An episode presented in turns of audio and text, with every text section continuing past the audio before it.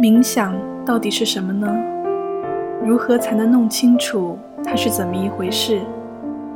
很显然，要想把一个东西看得非常非常清楚，你的心必须保持安静。如果我想听清楚一个人的话语，我必须全心全意地听。那种留意的状态，便具备着一份空寂的品质。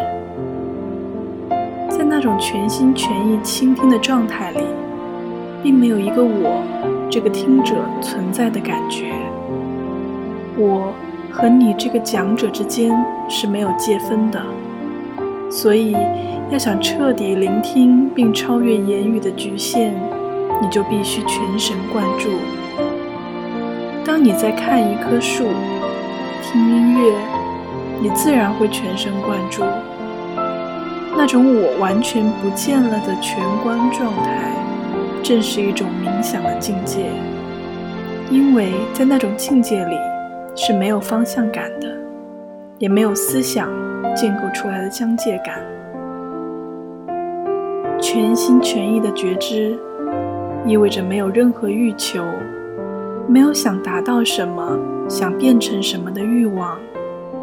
反之，冲突一定会产生。因此，全心全意的觉知是没有任何冲突、没有特定方向和意志力的心境。如果我注意听你说话，静静聆听着鸟语，或是观赏着眼前的崇山峻岭，这种心境便出现了。处在这种全观的状态里，观者。和所观之物的界分感就不见了。冥想是空掉心中所有的自我活动，然而你无法透过任何的修持方法，或要别人告诉自己该怎么做来空掉心中的自我活动。因此，如果你真的对这件事情有兴趣，你就必须为自己去发现。自我的活动有哪些？所有的习惯、口里说出的话、姿态、自欺的活动，以及各种惩罚自己的方式，这些都是自我的活动，而这一切都需要被觉察到。到底什么是觉察呢？觉察暗示着没有任何谴责的一种观察方式。只是观察，而没有任何诠释或扭曲。只要有一个观者在那里费力的觉察，真正的觉察就不见了。因此，你能不能觉察、留意，只有纯然的观察，而没有一个观者的实存感？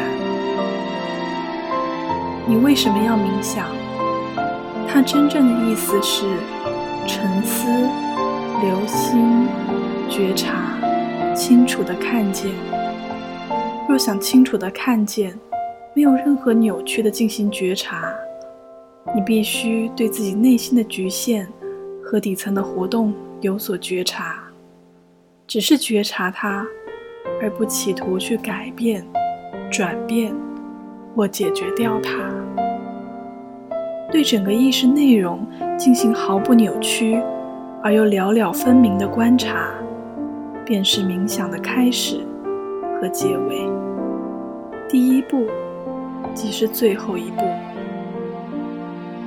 清晨起床时，你看到窗外的晨曦、远山和水面的波光。如果你能一语不发地观赏这惊人的美景，心里连说“好美啊”之类的念头都没有。如果你能如此全神贯注地观察，你的心便是彻底寂静的；否则，你是无法真的观察或倾听的。因此，冥想就是一种全观或空寂的心境。只有在这种心境之下，你才能看到一朵花的美。及它的色彩和形状。这时，你跟那朵花之间的距离已经消失了。但这并不意味你认同了那朵花，而是你和那朵花之间的距离和时间感不见了。只有当你的心中没有任何念头或自我中心的活动时，才能清楚的、全神贯注的觉察。这便是冥想。冥想是彻底否决掉我，让心不再自相冲突。一个没有任何冲突的心，并不仅仅是念与念之间出现了空档，而是彻底从冲突之中解脱了。而这就是冥想所要下的功夫。一旦认清了心理上的时间感，你的心就会出现空间。你有没有真的去发现过，我们心内的空间有多么狭小？我们的心填满了各种的想象，还有我们所吸收的各种形式的制约、影响以及宣传。我们的心中充斥着人类的发明、思想。欲望、渴求、野心和恐惧等等，因此它已经没什么空间了。如果你深入探索，就会发现，冥想便是放下这一切，让心中出现无边无界的空间。这时，心就寂静了。